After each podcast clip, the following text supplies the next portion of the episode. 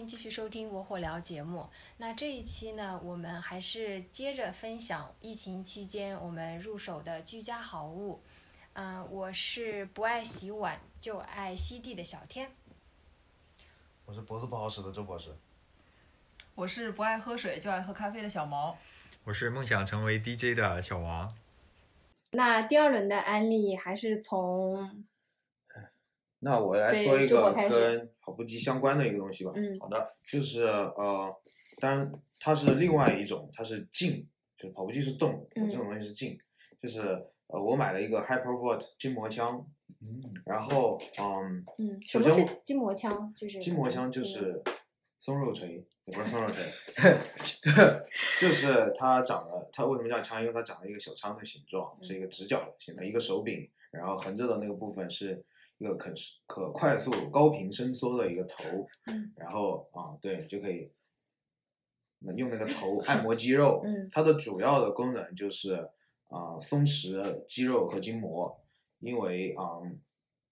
不管是运动了之后，尤其是做那个 strength 的运动之后，然后或者是久坐啦、久站啊，这这个时候肌肉都会紧紧张，然后肌肉紧张时间长了之后就会嗯疼痛啊，或者一系列的，比如说什么那种静脉曲张那种那种疾病啊，所以它就是在这种肌肉张紧的时候用来松弛肌肉的。啊，它为什么能松弛肌肉？就是它的频率，我不记得具体，大概是两千以上的，啊，呃，就是这种赫兹的频率，然后可以，啊，是啊，这个震动可以深打筋膜，嗯所以它能起到放松的效果。请问啥是筋膜？筋膜就是你在切肉的时候，哦，你在切腿，不知道你有没有处理过羊腿？嗯，就是那个羊腿，肌肉块跟肌肉块之间，当你分开的时候，有一层像黏膜一样的东西。啊，学术上我不知道它到底叫什么东西，就是怎么解释，它是怎么定义的。不过我理解了，它就是肌肉连接的部分。嗯那这个地方就是为什么就是筋膜枪它需要放松这个地方，或者是它的作用原理是这个地方？就是通过高频的震动，啊，就是你想你在这个肌肉上震动的话，你肌肉会跟它一起震，然后从而放松它里面这个筋膜。当我买这个的时候，国内已经有很多，呃，很多名人他们都在用了，因为我我也是偶尔看到有一些啊、比如说一些真人秀的节目，然后他们运动过之后，有些嘉宾会拿着这个就在全身按摩什么的，然后我就搜了一下这个东西是什么，然后我想着哦是个筋膜枪，然后呢正好我那个时候因为在家已经隔离了半年左右了。嗯然后那个，因因为我也是有健身习惯的，但是但是隔离之后就不能去健身房，而且我的工作是长期伏案的，而且啊、就因为我是做图像处理的，所以我的手、肩膀全部都是固定在一个地方很长时间来处理一些东西，啊、所以长此以往，这个肩膀就非常疼。然后我买这个东西主要是想用来放松肩部，然后以及背部，嗯，然后买回来一开箱，插上电开始用的那一瞬间，简直就是高潮了，啊、因为它因为你没有体会过那个强烈的震频，嗯。当你就是一开始到你这个很疼痛的那个地方，然后到货的那两天正好是我最疼的阶段，嗯，然后就感觉哦，好舒服，就是很疼很就不疼了，当然也就是打的那两下不疼了，把它拿掉，过一会儿还开始疼。哦其实它就是暂时缓解这个疼痛。啊、对，呃，然后我还发现啊、它最舒服的时候是别人帮你 敲打的时候，就是别人拿着这个筋膜枪给你按摩的时候，这个是最舒服的，就跟你自己按自己的肩没什么感觉一样，但是别人帮你按肩就会有感觉，就是这样的，嗯，可能自己拿的时候肌肉不是很放松。对，有可能这样，而且你的肌肉会有一个预判，嗯，对啊，马上我将会体会到一个震动，所以他就他就啊没有那么啊惊讶，但是别人帮你按的时候就很就很惊讶，就 冷不丁的让肌肉放松了一下。对呀啊就就很好，嗯确实是个好东西。对，然后后来开始健身了之后，我也经常用它，比如说跑步之后啊、或者练了啊、胸手臂之后，会用它来放松一下，这个可以缓很很大的缓解第二天的疼痛感。嗯，对，嗯，这就很好。嗯，当然，我买它的目的是治疗我的背痛，但是它是没有用的，亲测没用。然后呃后来啊、呃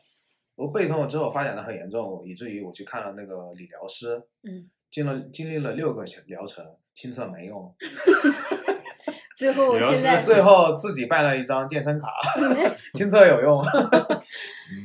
还是得要自己动，自己的身体就是外界的那个按摩也好，还是这个筋膜枪的捶捶打，你都都是没有都都没有自己那个，当然也不是说我今天去练一下，我第二天就好了，就是慢慢慢慢的练了，呃，我大概一个星期去五天，然后第一个星期过后发现，嗯，背有还有感觉，但没有那么疼了，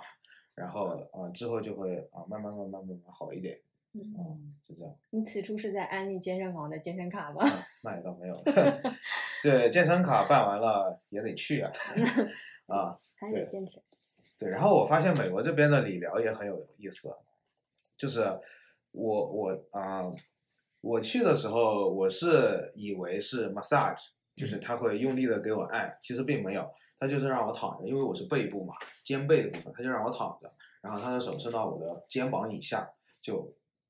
大概很轻的，就手指很小幅度的动，然后我啊、有没有感觉？有没有感觉？疼不疼？嗯就这样，然后然后我说，嗯，这里可能有点疼，然后他就会这样，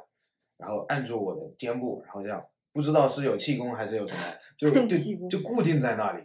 然后就不动，呃，然后大概要坚持十分钟左右，就一直在那个部位，他就这样一直按着，嗯也没有力，然后我丝毫也感受不到什么，然后就这样过了一会儿之后，他就说，啊，你起来感受感受，有没有什么不一样的感觉？这口像气功啊，然后我努力感觉了一下，嗯，没有什么感觉。然后那个，你按了吗？你问他，对啊，我其实心里在问你在干嘛，就是说，呃，你放在那儿是在干嘛呢？啊、对，然后他就说，嗯，这个可能不是一会儿就能感觉到的，你回去你第二天再感受就慢感受。慢感受哦感受这个功需要 需要一段时间到达你体内。对啊，然后啊、就过了一个星期，哎，确实那个周末感觉是好了一点。花了钱了嘛，毕竟。嗯，对啊，然后但是到周一、周二又不行了。哎呀，我是周四去的，到周周末的时候感觉又好了一点，轻松了一点，但是也可能是因为周末没干活。嗯然后周一、周二又开始疼，然后下个星期又去了，然后他又是这样给我按，然后我就忍不住问了一下，我说你在干嘛？然后啊，他就演示了给我看，他就说，他就按了我这里，他说你这里疼不疼？我说哦有一点，然后啊他就说，你看你这里疼，就是你这一块肌肉啊可能比较紧张，然后他就是说他整个把我这块肌肉拎起来了，就是这样 hold 住。他说啊，我这样是让你的这个肌肉处在一个他平时不处在的一个地位啊、位置，然后让它有一个啊放松的过程，然后我这样持续一会儿，你这个张紧就能得到缓解。我说哦，原来是这样的，哦，但是呃，他虽然这样做了，也这样解释了，听起来是有用的，但好像作用不是很明显。嗯，嗯，然后到到最后两个疗程的时候，我一共去了六个疗程，到最后两个星期的时候，他开始直接给我刮痧，然后啊、我当时很惊讶，他用一个非常美式的口音跟我说刮痧，就是啊、我想说，嗯，你说的是刮痧，跟我想的一个是一个东西嘛？然后他说对，就是拿一个板在你身上刮刮刮，刮出会有一个 bruise 出来。然后我想说，哦，那是跟我想的一个东西。我说，啊、我知道，因为他看我是一个亚洲人的脸孔，他应该知道我知道，嗯所以啊，这第二次就给我刮痧了。啊，其实我在国内是没有刮过痧的，我拔过罐，但没刮过痧。然后啊，他的估计也跟国内差不多吧。他先是拿了一些器具给我看，就啊，对，这个是刮痧板。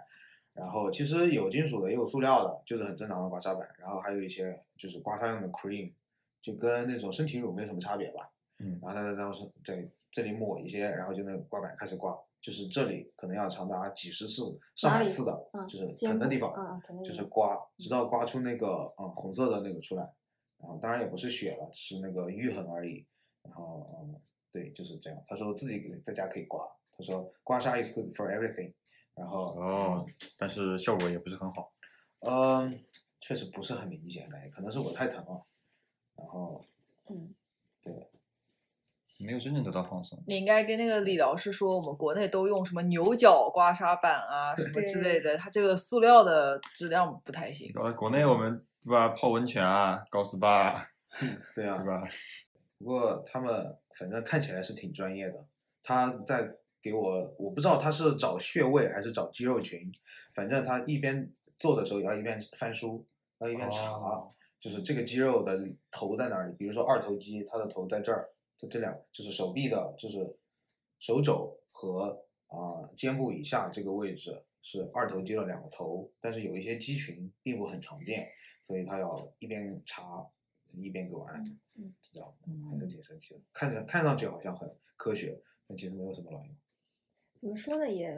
不能说它完全没有用。就我们也聊过这个事情，就 physical therapy 在美国是一个专门的独立的学科的，嗯。会有专门的人，就是嗯，他们有甚至博士的项目的，嗯。就是他们还是有一套呃很有力的理论支持在后面的，嗯。只是可能其实你对，因为你你你当时疼的非常非常厉害了，嗯。而且那个问题积累了很久了，所以可能当时也只做了那么几次，它效果可能还没有到那么明显吧。对嗯对嗯但也不能说它完全没有用，因为我记得，嗯，第一头两次做完之后，你还是说那个疼痛感还是缓解了一些的。嗯嗯，对，对，这个要长期的，而且要非常注意姿势，注意生活习惯，才能啊、得到显著的缓解。对嗯，对还是要靠自己的主观能动性。对然后我去那里，我看很多都是老年人，啊、老年人腿啊、手啊、手臂啊、背啊这种都可能会有问题，只有我一个年轻人。然后我的那个理疗师可能是专门专攻年轻人的这种疼痛的，他就说，其实来的年轻人很多，就你们这个年纪的太常见了，都会有这种问题。嗯对，所以大家还是要保重身体，多运动，嗯，多锻炼。对哦，运动的确是包治百病。那好，接下来继续由只会花钱的小毛。嗯来聊一聊。那呃，其实我也有一样东西是，我觉得嗯、呃，跟我们的每天的生活都息息相关的一个东西吧，就是大家每天至至少是我啊、我我身边的朋友们，嗯、就是可能是也是我们这个职业比较 特别，所以说我们每天都需要用的是什么东西呢？就是嗯，一个咖啡机。嗯就是其实啊、呃我是在差不多居家隔离了有半年多的时候吧，就是嗯、差不多是二一年，大概就 Thanksgiving 的时候，呃，就买的。其实，在那个之前呢，我家里也有一个咖啡机，然后我那个是一个美国的那种胶囊机，就是俗称 K cup。然后、呃那种胶囊机其实就，呃，其实它比较适合我之前的生活，就是因为，嗯、我我每天就是要去学校上班，然后呃，停车场的话，那个车就是比较，就车位比较难找吧，所以说，呃，每天我早上差不多七点半左右就要起来了，然后八点零几分的时候就要出门。那其实早上时间对我来说很紧张，然后我又每天离不开咖啡，因为觉得好像不喝咖啡一天就没有办法开始嘛。嗯所以我科研人的血液，对，就科研人的血液吧，我觉得。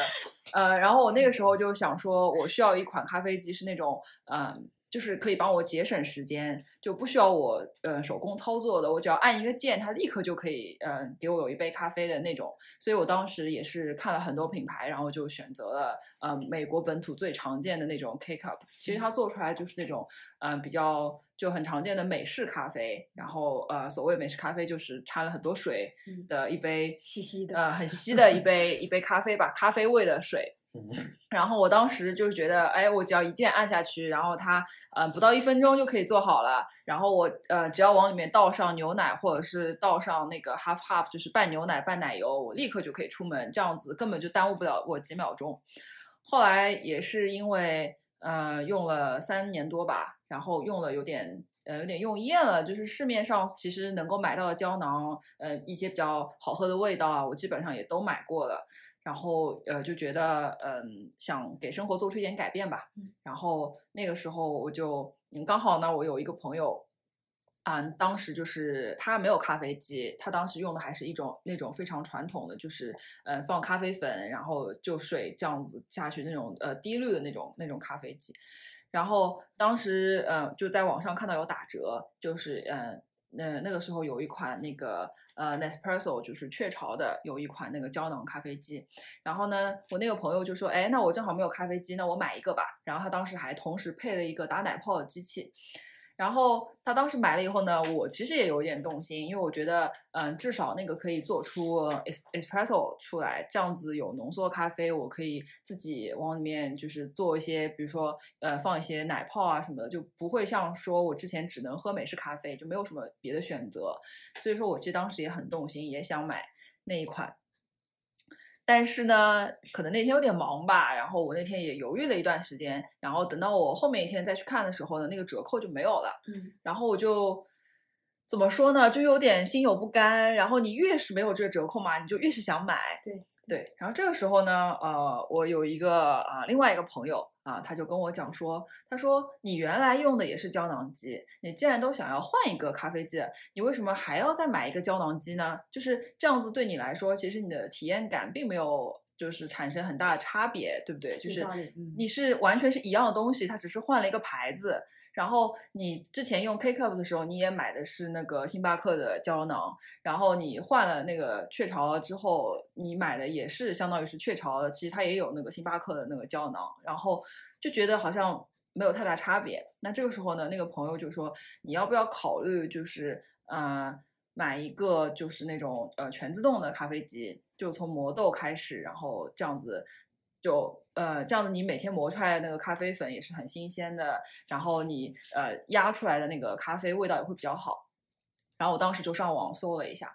其实发现一个全自动的咖啡机确实是非常的贵，嗯就是那价格在美国的话可能要到七八百刀这个样子。嗯后面我又想说，那嗯，就就我说的全自动呢，是那种呃，你只要按一个按钮，它就会从磨豆一直到出来，全全部都不需要你自己手工的去压那个粉，然后。再比它差一档的那种所谓的就是半自动呢，就是说它那个豆会帮你磨好之后，你还是需要手工的去把那个嗯压咖啡的那个手柄把它嵌进去，就是你要手工的去接那个粉，然后手工的把它压压好以后，再把那个粉碗就是放进咖啡机里面，然后再重新做出来那个咖啡。后面我发现其实这样的机器也很贵，差不多也要四百多刀、五百多刀这样，打完嗯折也要这个价格。尤其是呃，由于我的绰号是嗯、呃天天就想着花钱嘛，所以说呃我在买一款东西的时候会比较在乎这个东西大概能用多长时间，就是对它的质量和它的品牌都非常的介意，所以说我不太会愿意选择就是提供同样的。呃，效果，但是它的那个品牌不是很好的话，我会不太愿意去买这样的产品。所以说，那如果是这样的话，那个价位就会非常高嘛。然后我的选择就很少了，然后再加上一个是钱的问题，一个是啊、家里面没有那么大地方去放这么大一个机器。当时我还去实体店看了，就觉得这么大机器放在家里面以后搬家也不方便，而且咖啡机嘛也不太精壮，就是你要把保护的很好才能把它移动。然后后来我就想说，那啊、我就再往后退一步，那我就就是说我另外呃买咖啡粉，另外让它磨豆。那我的那个咖啡机就只提供就是呃嗯压咖啡这一个功能。那后来我发现，嗯、在这个就是这个同类产品里面呢，我就可以有一些选择了。嗯然后也比较符合我的要求吧，就是说它的，因为我嗯就想要那个，因为既然我都买了这种，就是它是有压力的话，那我就希望它的机身是金属的，不是塑料的，因为它需要有高温，而且是有很大压力，我也希望它安全，所以后来我就嗯选择了这样一款咖啡机。然后它的那个设计的话，就是外形也比较小巧，然后也比较好打理，然后嗯放在家里面的话，也就不会占太大地方，所以我其实当时也是千挑万选，后来就一咬牙一跺脚，嗯。我就又啊花了两个两个多铸铁锅的钱，啊，两百多买了买了这样一个咖啡机，嗯但是不得不说，就是说，嗯、比起我之前使用的胶囊机的话，它确实，嗯、在无论是说在咖啡的风味上面啊，还是在它的浓稠度上面啊，其实都有很大的提升。嗯然后最重要的是，嗯，其实它会让我有一种参与感在里面。嗯，就是说，因为你之前有很多步骤需要自己做嘛，你需要自己准备那个咖啡粉，然后你需要自己把它弄到粉碗里面，然后还需要把那个粉压实，然后再把它放进去。就就包括打奶泡，你也是相当于是要手拿着那个打奶泡的机器。就嗯，我就觉得，嗯，它慢慢的就会变成了我生活里面的一种仪式。就是说，因为现在也是每天都待在家里面，然后其实这个情况也持续了很长时间。然后我现在每天早上就觉得吃完早饭以后，我要开始工作了。但是有时候你总是很难进入工作的状态嘛，因为你走来走去都是从卧室走到书房，从书房走到厨房这样，所以我就会把这个作为，呃，我今天工作要开始的一个一个仪式感，就是说我。嗯，早饭吃完了之后，那我现在要去做一杯咖啡，然后我端着这个咖啡，就其实你做的这个过程中，就是说觉得啊，一天的生活就新的工作要开始了，然后我把那个咖啡拿到书房以后坐下来，其实就觉得说，哦，那现在是我就是开始工作的一个一个时间了，所以我觉得，呃，就咖啡机它做的咖啡本身是一方面，然后第二个就是觉得主要是觉得，嗯，在家里面的话，其实。他也给我的，嗯，工作啊、学习啊什么的，都算是提供了一个开始，嗯，就会觉得有一个，就努力想把它作为一个分界吧。嗯，但是不得不说，嗯，由于这个咖啡机用到现在嘛，那距离我买它也用了很长的时，就是有有一段时间了，慢慢的这种所谓的仪式感 啊，就呃变得越来越少了，就会觉得。啊，随时随地也可以去做一杯，不一定 不一定只有在工作之前才才可以做，就慢慢的变成了一种一种日常。嗯嗯嗯嗯。但是，嗯，总结来说的话呢，觉得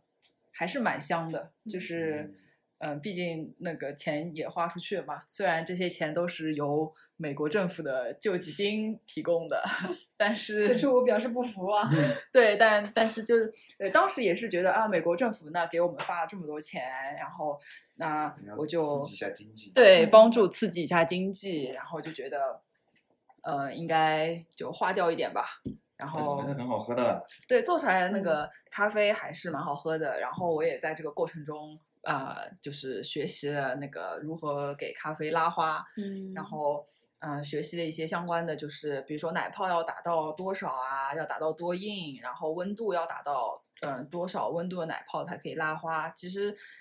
也是借这个机会，然后学到了一点一点点就这方面的知识吧。嗯嗯，就嗯觉得还是还是很不错的。对，就所以这个花花了这个钱，不仅买到了。美味的咖啡喝，还学到了有用的知识。对对，学到科研人，对一个科研人，对最后的最后的倔强，就花出去的钱呢，一定要变成一些知识，这这 才才算没白花。对，才算没有白花这个钱。嗯，的确是。嗯嗯。那那好吧，那下面我说一下我第二个买的东西，其实也不是我买的啦，大家众所周知，我是不花钱的。然后我这个是。呃，二零二一年年初的时候收到的新年礼物，嗯，是由我非常好的舍友送给我的。嗯，然后这这是一个啊一一台蓝牙音箱，这是我之前从来没有拥有过的一件呃一件东西。然后它真真的很好用，它是一个呃大概有手掌这么大长，有大概啊可能有半个手掌宽，然后是这么一个长方形的音箱。颜色是纯黑色的，然后它是 Marshall 对吧？这个牌子叫 Marshall，啊，牌子的一款蓝牙音箱。然后这个 Marshall 这几个字印在了他们音箱的 speaker 的上面，然后是金色的，很好看，显得也很 fancy，非常有质感，非常有质感。然后这款音箱，呃，也挺，也不是说很沉，但是摸起来就像手里。搞一块砖头，可以砸人，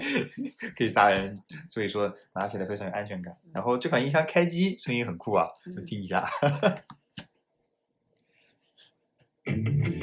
哎，对，就感觉很有劲，感觉打开它你就想听音乐，打人很疼，对，打人也很疼，可以防身。这个音箱买来之后，第一次是带去跟呃小伙伴们一起烧烤，当时我们在公园的一个 shelter 下。然后呃，大家在准备烧烤忙碌的时候，我把这个音箱带着呢，就可以相当于是放一些背景音乐，就会让当时的呃，氛围非常的嗯轻松愉快。嗯啊，是那次我们在公园烤鱼那次吗？呃，对，嗯，对，就是那一次。然后相当于是有了一些 BGM，嗯然后还有一次也是在之前节目我们提到的朋友 A 和朋友 B 家做八宝饭，然后呃因为准备食材也比较的繁琐，时间耗时间比较长，当时也把这个蓝牙 音箱带着，充当 BGM 播放者的功能，啊、就会让当时的嗯工作情绪更轻松一点。然后呃，除了带出去跟朋友一起游玩的时候用，还有就是在家里有时是工作的时候做一些不费脑子的工作，比如说呃，单纯的给在在写论文的时候加加 reference 的时候啦，或者是呃做一些嗯文档编辑，或者是甚至我们在主播在剪节目的时候，这个蓝牙音箱在旁边也可以充当一个 BGM 播放者。嗯然后就会觉得，嗯，会让神经放放松下来。由由于它的音效也特别好，不仅不管是听人人声还是听一些轻音乐，效果都很好。呃，反正就是买了这款蓝牙音箱以后，疫情宅在家里就觉得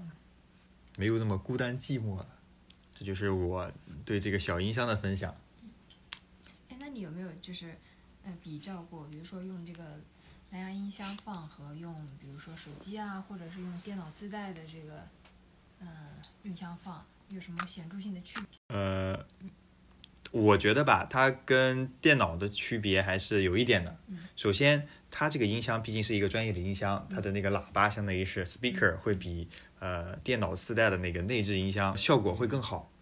然后，其次它的重音会更强，嗯。也就是意味着有一些呃人声比较强的音乐，比如说一些说唱乐或者是一些比较高亢的音乐，它的效果会更好。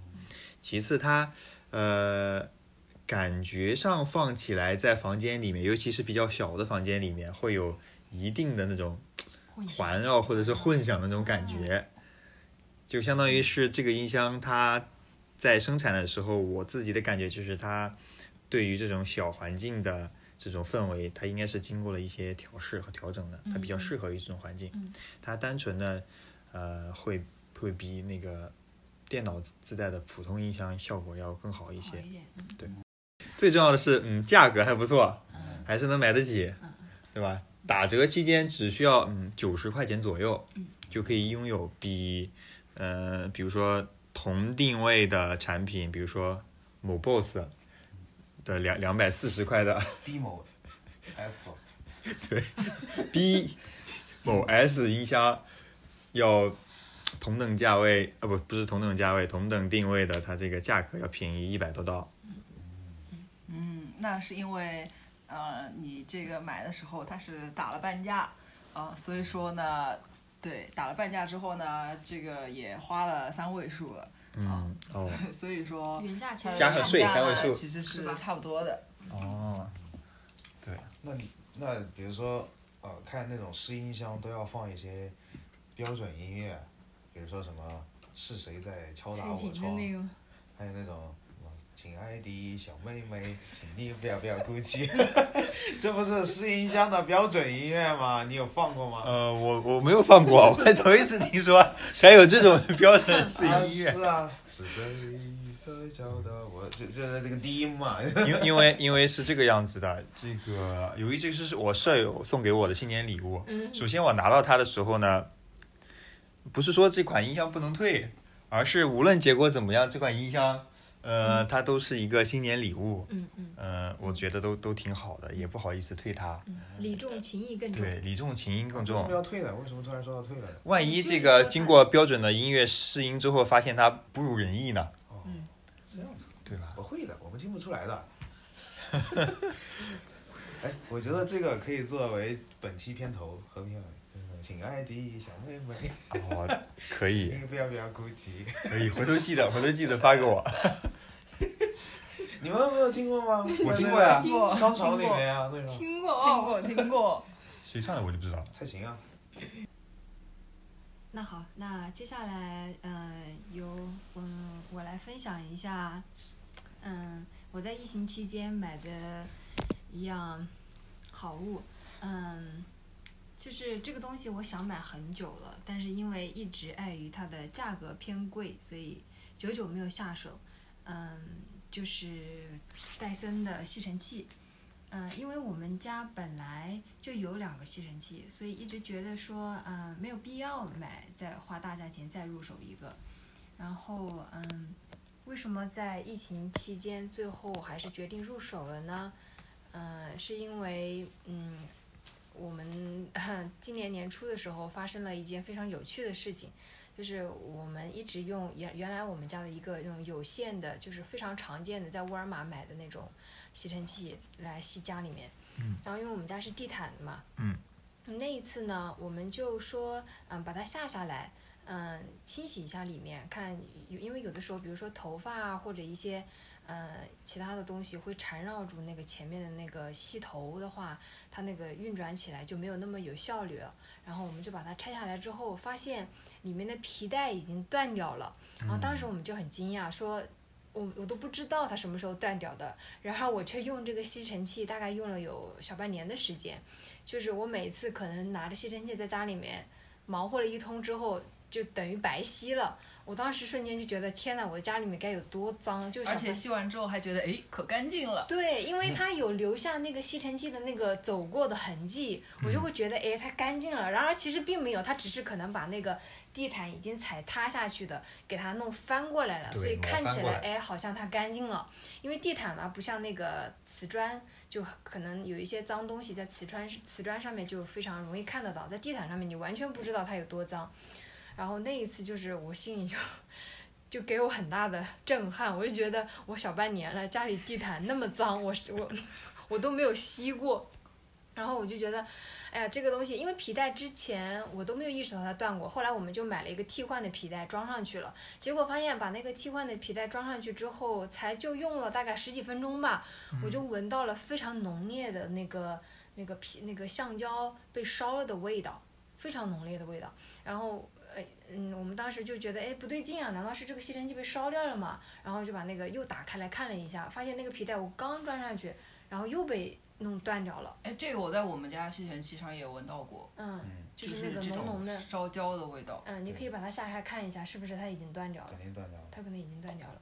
我因为我一直觉得是，就是我觉得就呃，你们家那个吸尘器。就如果是沃尔玛买的话，应该跟我们是差不多的，就是沃尔玛三十五刀还是三十九刀的那个那个，嗯，对那个基本款。然后我一直觉得它其实不太能很好的处理那个就是女生掉下来的那个长头发，它那个头发会好像会把那个里面那个卷的那个皮带给缠住，让它。让那个皮带走不了，对，所以说我觉得它卡到一定程度之后，如果你还去启动那个吸尘器的话，它就会现在是硬转，对，然后就硬生生的会一下子就把那个头发卷在里面，就会产生那种蛋白质烧焦的那种味道。是的，是的，嗯。而且我最近觉得，呃，每次吸地，嗯，我感觉我吸的面积和卖力程度。都是一如既往的，但是吸上来的东西越来越 少。对，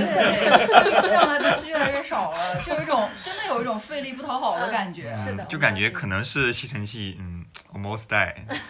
对，你可以检查一下那个皮带有没有大一点。嗯。对。但是如果考虑换吸尘器，那就算了吧，不用看了，又脏又恶心。对。然后反正你看了，你也不会修它。好的。对。我们反正嗯，总而言之，当时就是我们买了两条替呃替换的那个皮带之后换上去，就不到十分钟就断掉嘛。就想着说，如果我再继续买这种皮带的话，毫无意义。那我如果再买一个吸尘器的话，我可能又不太想要再入手这种，就是像沃尔玛这样普通的，就想一直就干脆要不如就加点钱直接换到位了吧。嗯。正好在疫情期间呢，就觉得每天都在家里面活动，假如家里面就脏兮兮的话，你很影响心情嘛。正好那个时候。啊，某电商平台在美国的正好在打折，然后我就下手了，大概三百多一点，当时打折了大概有几十刀这样吧，虽然没有就折扣力度很大，但是当时就觉得嗯总是比原价便宜了一点嘛，然后就入手了一下哦。哦，这前面其实还有一个小插曲，就是我在入手这个之前，其实我还把我一个朋友他有一个戴森，但是他是戴森的那个之前比较老款的那个，我拿过来在我们家试了一下，就想试一下它这个手感到底怎么样，就不能说花个大价钱，最后买了个产品就是没有那么好，我就觉得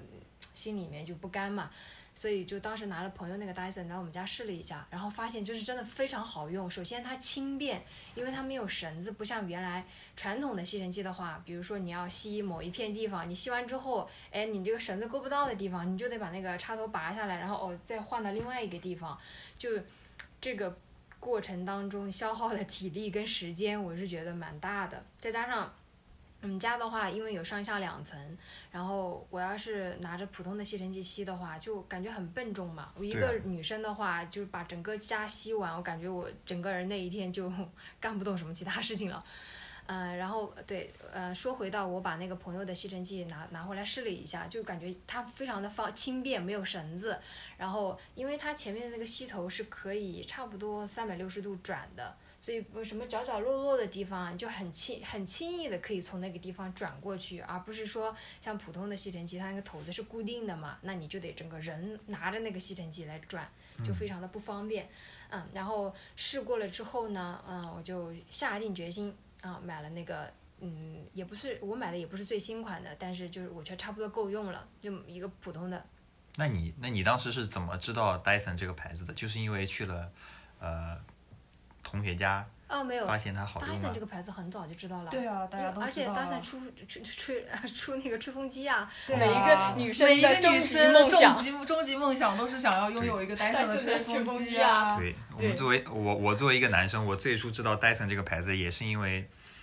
嗯，就是身边的女生她们说 Dyson 有一有一个吸不是呃是有一个吹吹风风机叫名牌子是 Dyson，特别好用。哦，不过呃，我要在这里面插播一下，就是嗯，因为我曾经一度头发非常非常的长，然后到了美国之后，我觉得因为美国水质啊，可能还有饮食种种原因，就导致我头发非常的干燥，所以当时我就觉得。呃，因为我又很爱惜自己的头发嘛，我觉得呃，让我愿意花大价钱去买一个高档电吹风，如果可以拯救我头发的话，呃，我也是愿意的。毕竟头头发这个东西，随着年纪的增长，它它会啊、就是脱落 对，它会脱落。后来我那次刚巧就是回国了，然后我就去找了一个，就是我挺信任的一个一个理发师，就是大家俗称的托尼老师。但是这个托尼老师跟我已经有可能认识了有大概十几年了吧，就是我一直都在他那里剪头发，然后我也觉得他应该，嗯、不会给我一些就是，嗯。就是说，我觉得他应该没有必要，就是为了赚赚我钱，或而而对推销纯给我推销品。后来我就问他，我就说那种 Dyson 的吹风机到底就是对于保护发质有有多大的这个这个这个作用？就是是不是如果我头发分叉啊怎么之类的，如果我用它就可以给它挽救回来？后面嗯，他当时就是看我那个眼神，就有一种怎么说呢，就是仿佛我。呃，没有什么文化的那 那种吧，他就这样看了我一下，就说，呃，其实，呃，你与其花这个就是几千块钱的买一个就是 Dyson 的电吹风，呃，像你这种长头发，还不如就是买一个就是功率大一点的，就是不要就是说不要长时间的，就是去对着这个头发吹，但是要让它快一点干，嗯。就是他觉得这个比那个 Dyson 要。对更好。然后由于他真的是一位我觉得非常专业的人士，所以说 他就就当时给我拔草了这个哦 Dyson 的这个吹，嗯对，但是不得不说一下 Dyson 的这个外形，它的这个设计，呃，它对很吸引到现在依然是我的梦中情吹风机。对，的确是，就是它到底好不好用，我们这里不做评价哈，因为我们也没用过。对啊，不知道它是智商税呢，还是就是真的是高科技产品？这个，嗯，对，等我有一天有钱了，买来它试一 对试，对再告诉大家。对，嗯，然后说回到这个 Dyson 的呃吸尘器，我们买回来之后，就是到目前为止用了大约有几个月了，嗯，几个月的时间，就感觉非常的方便，嗯，的确是给我们节省了很多的时间跟精力，嗯，然后我也因为有了这个吸尘器，就感觉。嗯，不再反感说做 做家务，尤其是吸地这一个项目，就是我会觉得主愿意主动承担这一项家务，嗯，就非常的方便吧。所以我是觉得，而且相比较跟普通的那个吸尘器的话，它的确是非常的方便，然后嗯呃很很好用吧。所以就是我个人是非常推荐入手一下戴森。如果在就是女生也能拿得动的对对吸尘器，大概是多重呢？哎，我没我没有没有看过那个重量，但是反正就超过女生一千克吧，我觉得。嗯，反正一个女就是女生的话，一肯定是不超过一千克。一千克，我对重量没有概念啊。但是一个女生 单手拿，插播一下，经过我的研究，戴森 V 八，它是哎是五点几磅好像。哦，这么重吗？我不知道重量的事情。对，是五点点几磅三磅。哦，你是说整个拿起来？对对，哦，对可能我们平时比觉得比较轻，因为是放在地上的。哦，对，因为你没有完全把它拿上起来，面那个部分嗯是只是推它，是完全对五点三磅就是整机，对，但是我也不确定对，这段可以剪我也不确定到底是，反我正就是就很轻巧啊嗯，就就拿在手里的，就吸的感觉，那个力量是因为其实如果其实就呃那个差个就是八九百克，其实你是感觉不到的。对，因为你是这样子吹，你不是你不是这样子再把这个往上举，两斤左右，啊，两公斤，对。两公斤左右。如果让你这样举，你是会感觉到，但你这样子弄，你其实差几百克，你没没没什么感觉。好的，那我问一个，对，就是接着录节目，我我那我问，我有两个小疑问啊，就是呃，那你是你的自己的使用这款吸尘器的体验，你觉得它呃有没有让你吸地的效率提高了，啊，有或者有没有吸地吸得更快了？嗯，有的有的，因为它首先它比较轻便嘛，而且因为它那个功率的话，它，呃，我买的那一款有两档，一个哦档是普通档，然后另外一档叫 Maximum，就是非常强力的档位，嗯，就是我感觉就很轻轻易的，你所到之处那个脏东西立马就吸上来了，而且是肉眼可见的，因为它那个 Dyson 跟一般的吸尘器它那个设计有点不一样，是它把那个储储藏你吸上来那个脏物的那个东西那个 box 是放在上面的嘛，所以你非常清楚的可以看到那个灰吸上来了，脏东西吸上来了。那个 box 那个那个那个 box 好透清理吗？很很方便，就往起一提，然后往下一推，那个东西那个是灰尘就自己就落到那个垃圾桶里面了，就很方便，你不用去用手啊干嘛去掏啊什么之类的，就很方便，嗯。而且就是呃，因为我买的那一款的话，它还配了两个，就除了那个吸地的那个刷头之外，它还配了两款其那呃，就是呃比较短的那个吸头，一个是你像比如说，它有一款就是嗯、怎么说呢，就是一个类似于一个吹风筒，细细扁扁的一个，对对对，细细扁扁，类似于吹风机前面那个那个那个形状的东西。然后像那个的话就很方便，比如说沙发上啊，然后猫猫在上面走过了之后留下一些猫砂什么之类的，或者说冰箱里面有一些什么脏东西，那以前的话我都是要用，就是把它拿出来然后倒掉，就整个过程很麻烦。但是现在的话，清理冰箱我就可以直接用那个 Dyson 把那个上面吸一下，或者说比如说柜子里面我整理的时候，哎，那底下有一些脏东西，我想把它弄走。以前的话，我都是用手轻轻的把它把它呃揽在一起，然后给它弄走。但现在的话，就直接用那个吸尘器一吸就很方便。所以就是我觉得不仅是方便了我吸地，也同时方便了做其他的一些事情，就家里面的一些脏东西，就感觉把它拿起来换一个头子，然后吸一下，OK 了，就不用再去手再做这些工作。嗯，那确实挺方便的。对，沃记得沃尔玛款那个吸尘器，呃，有一些吸尘器打扫起来真的很麻烦，你干活的时候还要戴上手套，因为你需要把相当于是把那个嗯储灰尘的那个盒对，手手。动拆下来，对，而且你倒还倒不干净，你还要戴上手套，手动的把灰给相当于是是抠出来。是，嗯，哦，还有一点就是我发现，呃，当然了，这个可能不是所有人都有这个需求，但是因为呃，我们家两辆车的话，那车里面不是有脏东西嘛？以前我们也会用 自己家的吸尘器的那个。把线牵出去，然后就是用吸尘器吸一下，就很不方便。你想从家里牵一根长长的线出去，嗯，然后现在的话，就是因为它没有线啊，你就直接拿一个那个前面的刷头，就拿着 Dyson 在车里吸一下就好了，就非常方便嘛。然后车里面可以吸得干干净净的。嗯，那你会不会觉得，嗯，入了这个吸尘器以后，不光在做家务上面省时省力，是不是在某种程度上也会改善和舍友的关系呢？哦，对，是的。以前的话吸地我就是不愿意吸，因为一个人弄的话很麻烦，所以我得拉着他一起。嗯，然后到最后就是，嗯、我们吸地的时间的间隔越来越长，因为就是不想弄嘛，因为弄一次的话，两个人得搞上半天小半天的，就把全家都吸一下的话，嗯，然后还得对吧？嗯嗯嗯，还得把那个吸起来的那个桶脏东西还得用洗一下、晒一下，搞就搞半天。那现在的话，我完全不用他，不用我的室友的帮忙，我就自己，嗯，随便吸一下就可以了。就的确是改善了，改善了舍友的的舍友的生活对，改善，了极大的改善了舍友的生活。对解放了舍友的双手。对，我现在不再需要舍友的帮忙来吸地了。所以是你现在 CD 就觉得是不是在劳动？对是在享是在享受享受这个科技科技。对对对嗯是这份愉悦是不能让舍友所夺去的。对，对对以至于所以以至于现在需要争抢这个吸地的名额。是的是的，是的。那好，今天的分享呢就到这里了。这一期呢，我们分享了四件居家好物，呃，分别是筋膜枪、咖啡机、蓝牙音箱和吸呃和吸尘器。